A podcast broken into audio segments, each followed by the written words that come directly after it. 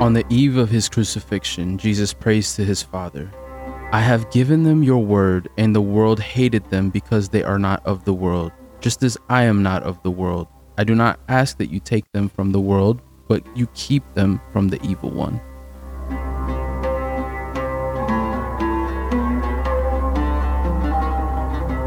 Hey everyone, welcome back. I'm your host, Nate Gazal, and you're listening to Aliens on Earth. Thank you for joining us. We've got a very special episode lined up just for you. Stick around.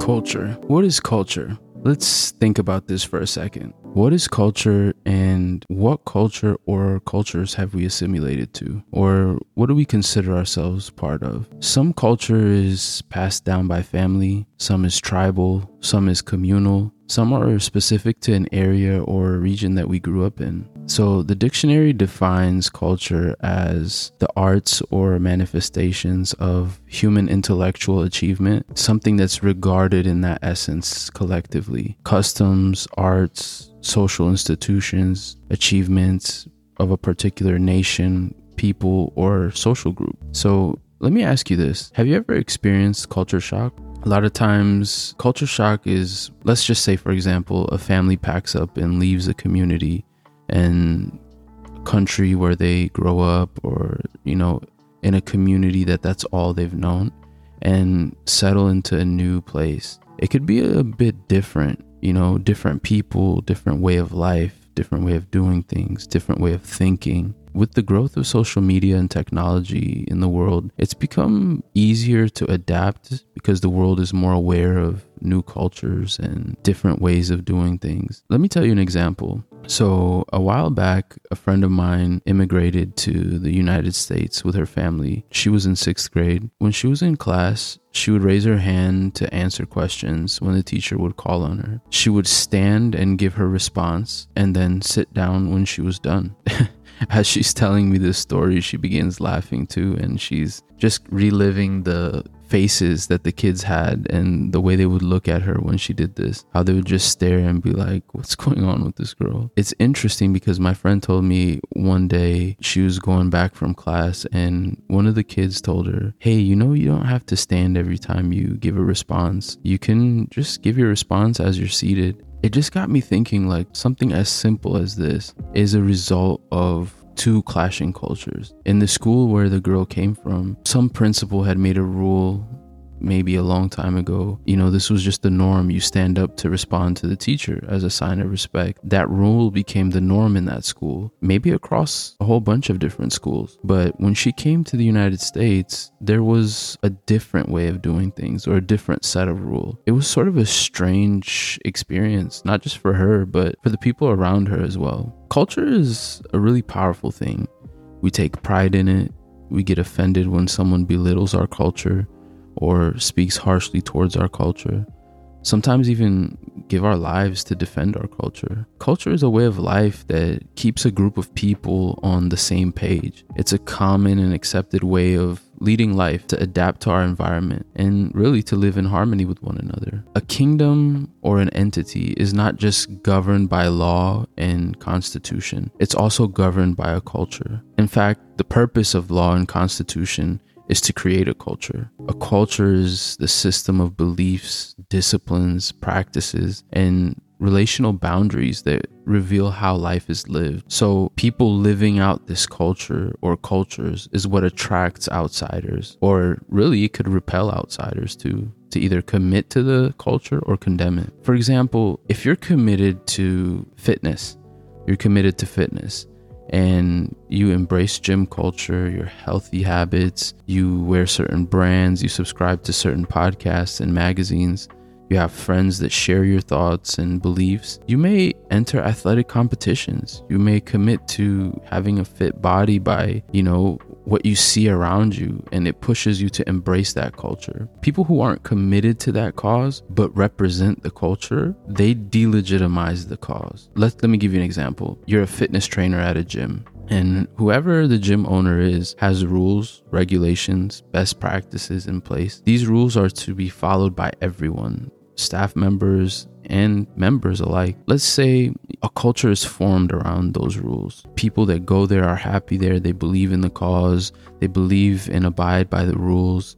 They may even carry a sense of like pride, you know, going into the gym when they tell their friends, "Oh yeah, I go to this gym." And but imagine you as a trainer at the gym step away from the rules and regulations and start acting on your own now you are misrepresenting the gym owner, a culture that was formed, and now you're going against that. And you're causing people to either adapt to a false culture or an incorrect culture, or you cause the once happy members of the gym to get disconnected or just leave altogether. It's very important to know that people of influence and people of positions that have some authority have power to influence culture their commitment to a cause or to the one who has established that cause is critical to maintain the integrity of that position and representation. God is our creator. Ultimately, we're his children. We've been given the word of God to live by, and this is our mandate. God's laws, his principles, and values are shown in his word.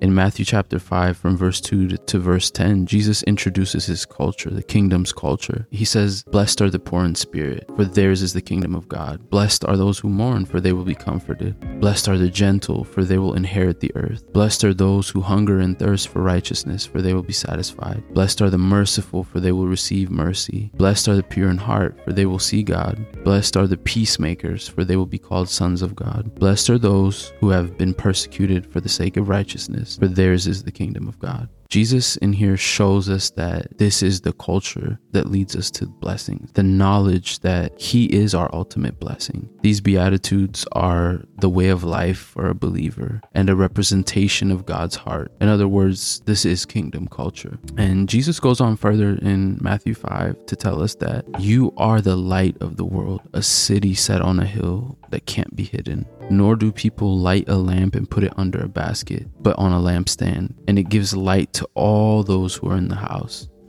And it says, Your light must shine before people in such a way that they may see your good works and glorify the Father that is in heaven. So, in other words, we're not just committing to God, we're not just committing to the King, we're committing to the advancement of His kingdom. We're committing to further His kingdom along. And how is that? It's through embracing kingdom culture. People will see the good works and deeds that we do, the fruits of that culture, and they will glorify and honor God. Guys, it takes commitment to the advancement of God's kingdom. Nowadays, you know, people are just trying to be saved and stop there and live their lives however they want, but that's not how it works. Jesus goes on further in verse 17 to say, Don't presume that I've come to abolish the law or the prophets. I didn't come to abolish the law, but to fulfill it. For truly I say unto you, until heaven and earth pass away, not the smallest letter or stroke of the law shall pass until it's accomplished. Therefore, whoever nullifies the least of these commandments and teaches others to do the same shall be called least in the kingdom of heaven. But whoever keeps these and teaches them shall be called great in the kingdom of heaven. So he's saying he didn't come to earth to create a new thing that didn't exist before. He's saying he the law that existed before that still remains, but I've come to be the fulfillment of that law. And in verse 20, he says, Unless your righteousness far surpasses that of the scribes and Pharisees, you will not enter the kingdom of heaven. And we'll kind of dive deeper into that in a little bit. But Jesus is in essence, flat out saying that if you're committed to the advancement of the kingdom, you will live in this way. If you are committed to Christ, you will embrace and walk in this culture above everything. John chapter 15 tells us something very interesting and very important as well. Jesus tells us that He's the true vine and the Father is the vine dresser. Every branch that doesn't bear fruit, He takes away. Let's kind of pause right there for a second. Every branch that doesn't bear fruit, he takes away. So, real quick, let's look at these branches as thoughts, ideologies, beliefs, actions, or in other words, culture that does not bear fruit, he takes away. What fruit is he talking about here? Well, Paul tells us in Galatians the fruits of the Spirit are love, joy, peace, patience, kindness, goodness, faithfulness, gentleness, and self control. Jesus is saying that because he is connected to the Father and committed to the kingdom and its advancement, that the Father guides him in every way and removes or plucks out branches, quote unquote, or cultures that don't bear godly fruit, or in other words, that don't align with God's culture. And he prunes the ones that do. Christ tells us that we, as his followers, are clean. We've been made clean because he's spoken his word over us. But it's up to us to remain with him. That means we must commit to his word and live to advance his kingdom. Then we can bear fruit and display a kingdom lifestyle. Jesus goes on to tell us without him, we cannot bear fruit meaning we can't live a life that displays his kingdom's culture apart from the king himself. So, apart from him, we're capable of doing nothing. I want us to really quickly look into the Old Testament for a second. Do you guys remember the story of Daniel and his friends, Shadrach, Meshach, and Abednego? These young men were children of Israelite nobles and followers of God. When they were taken to captivity in Babylon, they faced a culture shock. The way that people talked, acted, and drank, the way they dressed, their diets, were totally different. When these young men went into the service of the king, they were expected to embrace that Babylonian culture and really just start eating at the king's table and feasting on things that really weren't accustomed to at the time and that went against what God had commanded them to eat. The amazing thing about this situation, if we could just really be honest with ourselves for a second, think of yourself in that situation. Daniel and his friends had every excuse to join that culture because their lives honestly depended on it. Their home was gone, families were gone, they didn't have anything left really. But Daniel and his friends decided they would not abandon their God and his laws, that they would hold firm to their culture and not blend in. They decided to eat only the foods that God had allowed. In doing so, God honored them for remaining committed to his cause, to his kingdom, really. They were 10 times better than the Babylonian men of their age. It's so easy, really, to justify something as simple as food. It's just a type of food, right? I can have it. Why not? God will understand. I mean, come on, everything's been taken from me. Now you want to take my food too? These young men were dedicated. Whether their circumstances were favorable to them or not, they would remain loyal to God. And what's interesting is their loyalty to God didn't depend on what God did for them. Their loyalty to God was because He was their God. And it wasn't because He provided them with all these other things, because this is where we see them, you know, being tested. Further down the line, we see them again holding firm to God and refusing to bow to a foreign king that was actually claiming to be God Himself. So they were thrown into this furnace, and once again, the Lord rescues them. And the people of Babylon were filled with awe because they see this and and they're in this fire, they're in this pit. Their clothes remain unburnt, they remain unburnt. They were just like, who are these people? Their commitment to God and the advancement of his kingdom kept them within culture and they bore much fruit. You know, when they're walking with God, they're obeying God and God is blessing them. He's making them 10 times better than the people around them. You know, other people have no choice but to see this and really be like, what is this? And they represented God well. They didn't delegitimize the image or, or reputation of what it means to be his follower. They shined like salt and light to people around them. They were the most esteemed in the king's courts. And eventually, King Nebuchadnezzar acknowledges God because of Daniel's faithfulness and commitment to the cause of his kingdom. When Jesus says that without me you can do nothing, this is exactly what he meant. We can't bear fruit unless we remain attached to Christ. Fruit is not for ourselves, really, but for the people around us, for the community around us.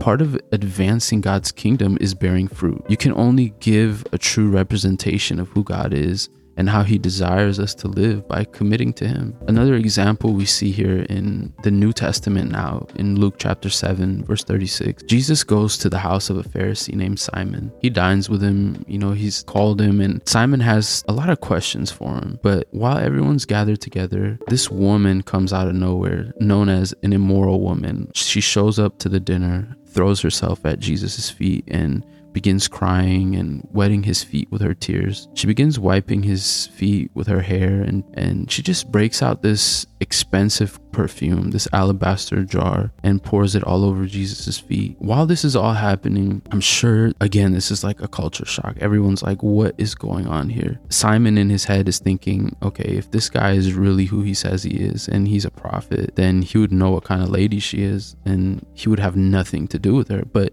He's just sitting there letting her do all this. He goes back and forth with Jesus ultimately. Jesus notifies him that really Simon doesn't have much love in his heart. He didn't even treat Jesus with the kindness and respect that you'd give a prophet or even a common guest when having them over in your home. Simon shows a form of godliness, but is not connected to the vine per se. He didn't even give Jesus water for his feet, never greeted him with a kiss, or anointed him with oil, as was their custom to do. Especially for prophets and kings, that was their way of consecrating or setting apart. But this sinful woman acknowledged her need for God and fulfills all the cultural rites. But the key is she acknowledges her need for God. And Jesus tells her, Your sins are forgiven. Your faith has set you free. She's got life. Simon, along with the majority of the Pharisees of the time, they delegitimize themselves and misrepresent the true culture of the kingdom, which is humility, peace, a poverty of spirit, a realization that they have a great need for a savior, but they acted as though their works alone would save them. Their devotion to following all these rules and excluding all these other people would get them to heaven somehow. And this is why Jesus really spoke out against the Pharisees and said, Don't be like them. They associate with the kingdom culture, but they're not committed to the advancement of God's kingdom. They're trying to advance their own through their works. Some people claim Christianity, but because they're not connected to the vine or committed to the advancement of God's kingdom, they misrepresent and display God to the world in a way that He's really not. Is the Word of God really the root for us for all the things we do? Some of us do things because that's the way our dad did it, his dad before him, or even his dad before him. So it must be right right? Christianity can't really be rooted in American culture or any culture, patriotism.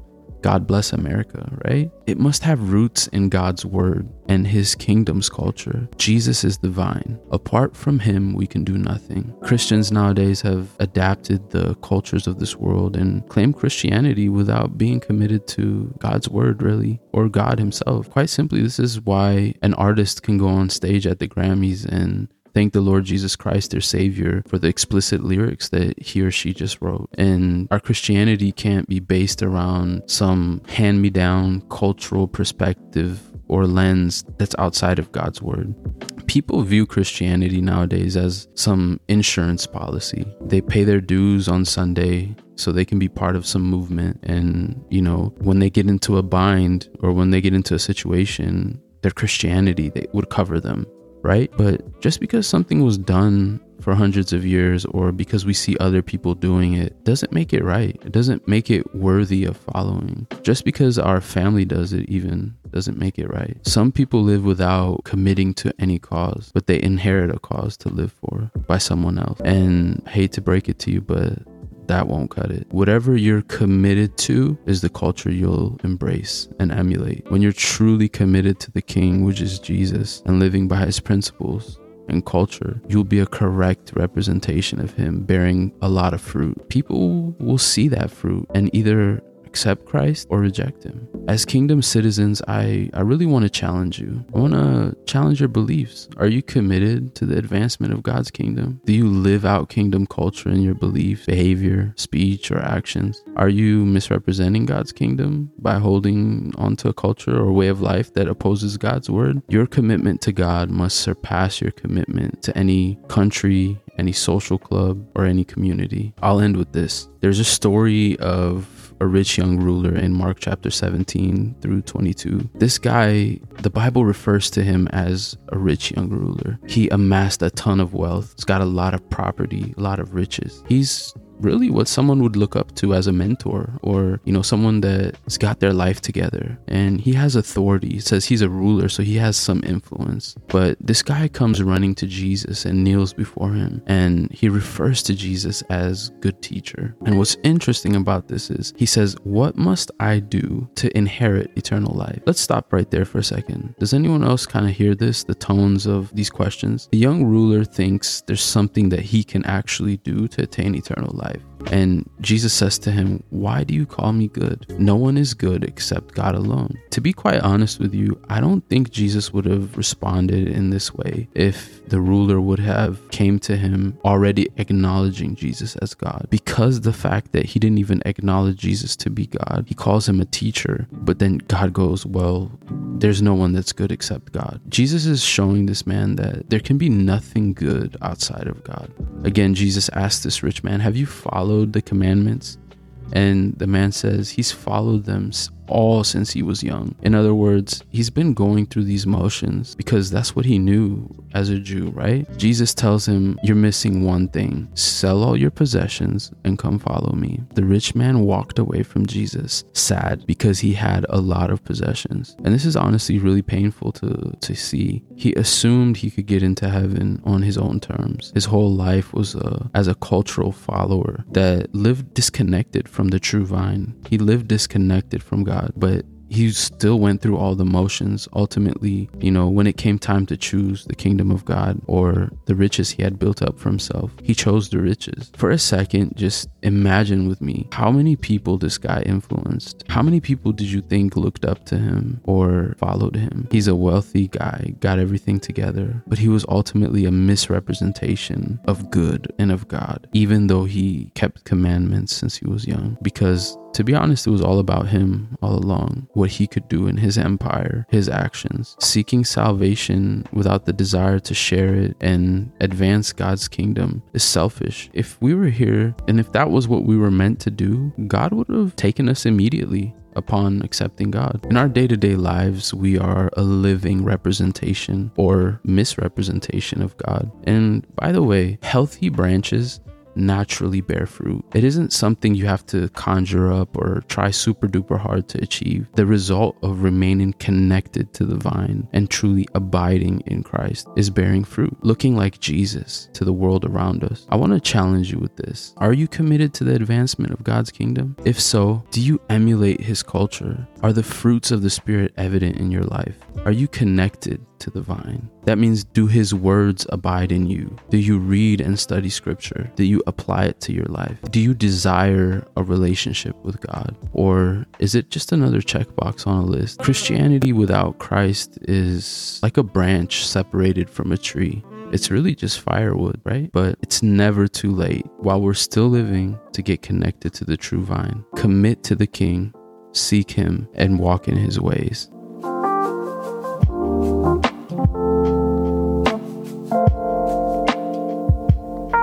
If you enjoyed this episode or any of the other episodes that we have on this podcast, please download it, share it with your friends, leave us a comment, tell us what you think. Until next time, this is Aliens on Earth. We'll see you next week.